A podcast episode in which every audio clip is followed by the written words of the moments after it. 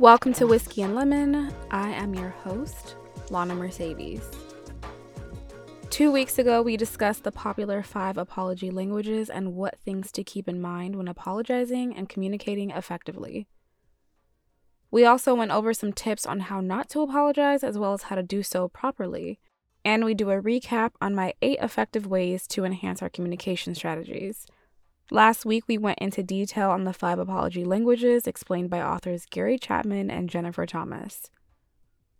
We cover how the authors lay out each language spoken and why they are important to the person apologizing as well as the person receiving the apology. Which apology language do you relate to most? Do you know your partner's, friends, and closest relatives' apology styles? If you did not hear those episodes, I highly recommend that you go back and listen to those first, as they are part one and two of this three part apology style series. In today's episode, we will be diving into why we apologize, what our languages are, and how to overcome not receiving an apology. There are a lot of different views on apologies. Some people feel you should apologize even when you're not sorry simply because the person receiving the apology has been wronged and you don't want them to hurt. Some people feel that you should only apologize if you feel you actually did something wrong because otherwise it is insincere. Then there's that sweet spot in the middle where communication is key.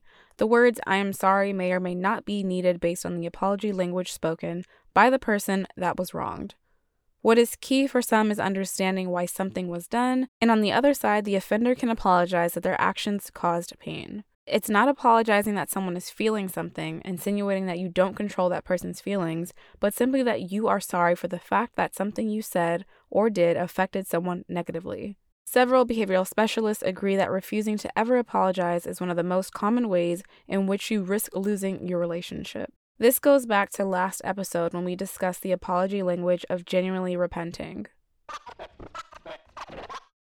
The book also states that many people have problems with repenting when they do not feel as though their actions were morally wrong. But it goes on to state that in a healthy relationship, we often make changes that have nothing to do with morality and everything to do with building our harmonious relationship. We apologize because it is a stress reliever for all parties involved. It shows that your ego doesn't always need to be at the forefront of all your choices, that your self confidence isn't being held up by the refusal to apologize that you can choose peace over being right all of the time. Not only is apologizing good for the person you may have wronged, but it is good for you. As we discussed in the last episode, the five apology languages have similarities and vast differences. But one thing that they do have in common is that they are types of apologies. Although some may feel that they do not need an apology, it is important to know that no one wants to be walked over, and an apology is a form of respect. Being well versed in apology languages will help you to develop the skills to apologize when necessary.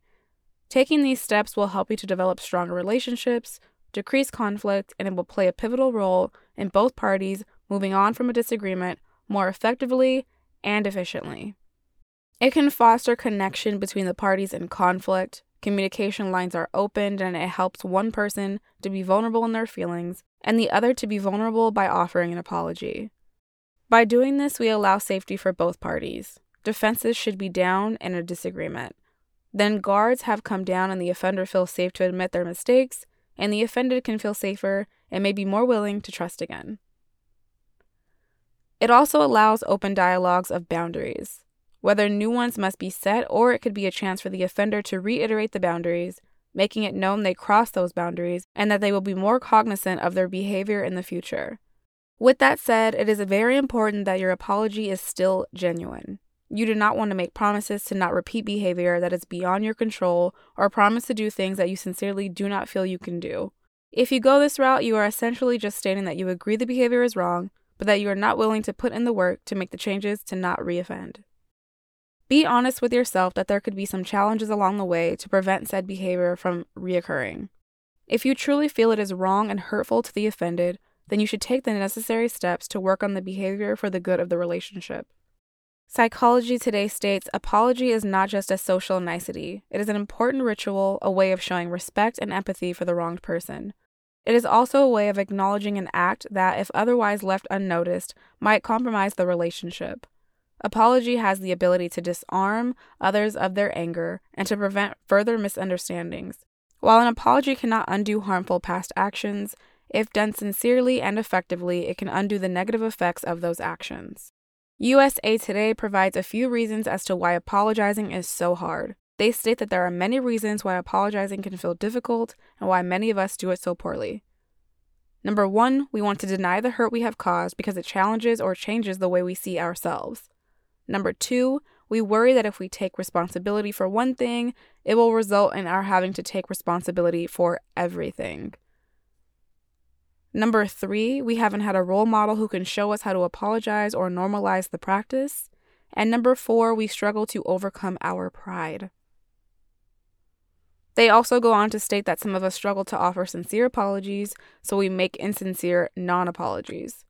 Apologies are not phrases like, it's not my fault, you can't control your feelings, you're blowing this out of proportion, that's not what I meant. You always take things so personally, you're so sensitive, let's just forget about it. I don't deserve you, get over it.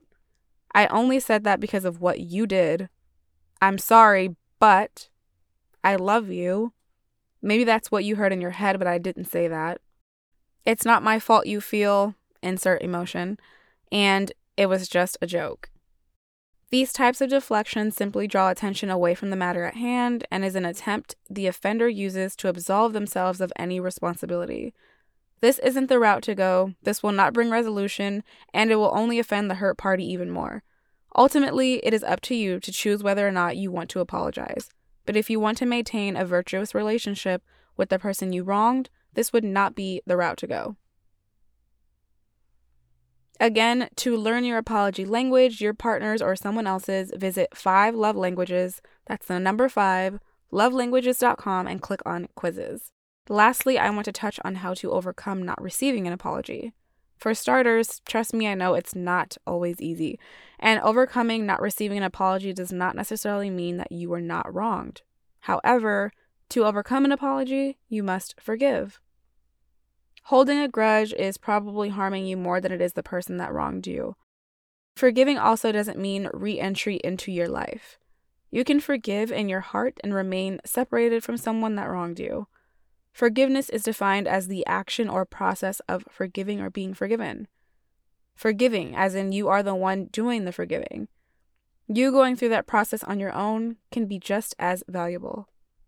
This doesn't take away from or invalidate the pain you are feeling, and it certainly does not mean that you do not deserve the apology. The American Psychological Association, also known as APA, defines forgiveness as willfully putting aside feelings of resentment toward an individual who has committed a wrong, been unfair or hurtful, or otherwise harmed one in some way. APA states that forgiveness is not equated with reconciliation or excusing another, and it is not merely accepting what happened or ceasing to be angry. Rather, it involves a voluntary transformation of one's feelings, attitudes, and behavior toward the individual so that no one is longer dominated by resentment and can express compassion, generosity, or the like, which could also imply remaining neutral, toward the individual. Forgiveness is sometimes considered an important process in psychotherapy or counseling. You know it is time to forgive when any of the following apply. You already want to move on from the situation, you're dwelling on the situation and beginning to resent the person that wronged you, and or the situation is clouding your mind, affecting your judgment, or causing you anxiety. Dr. Everett Worthington provides an example of abuse. A victim should not allow an abuser who remains dangerous to re enter their lives. However, the victim can still come to a place of empathy and forgiveness. So, my first quote for you this week is the point Worthington makes Whether I forgive or not isn't going to affect whether justice is done. Forgiveness happens inside my skin. And a quote by Dr. Loren Toussaint You don't have to be the world's most forgiving person. If you work at it, it takes the edge off the stress, and ultimately, that helps you feel better. Again, I appreciate every single one of you listening and sharing this podcast with your family and friends. As always, I hope this information was helpful for you. If you're enjoying what you're hearing, please subscribe and make sure to leave a review on Apple Podcasts and Spotify.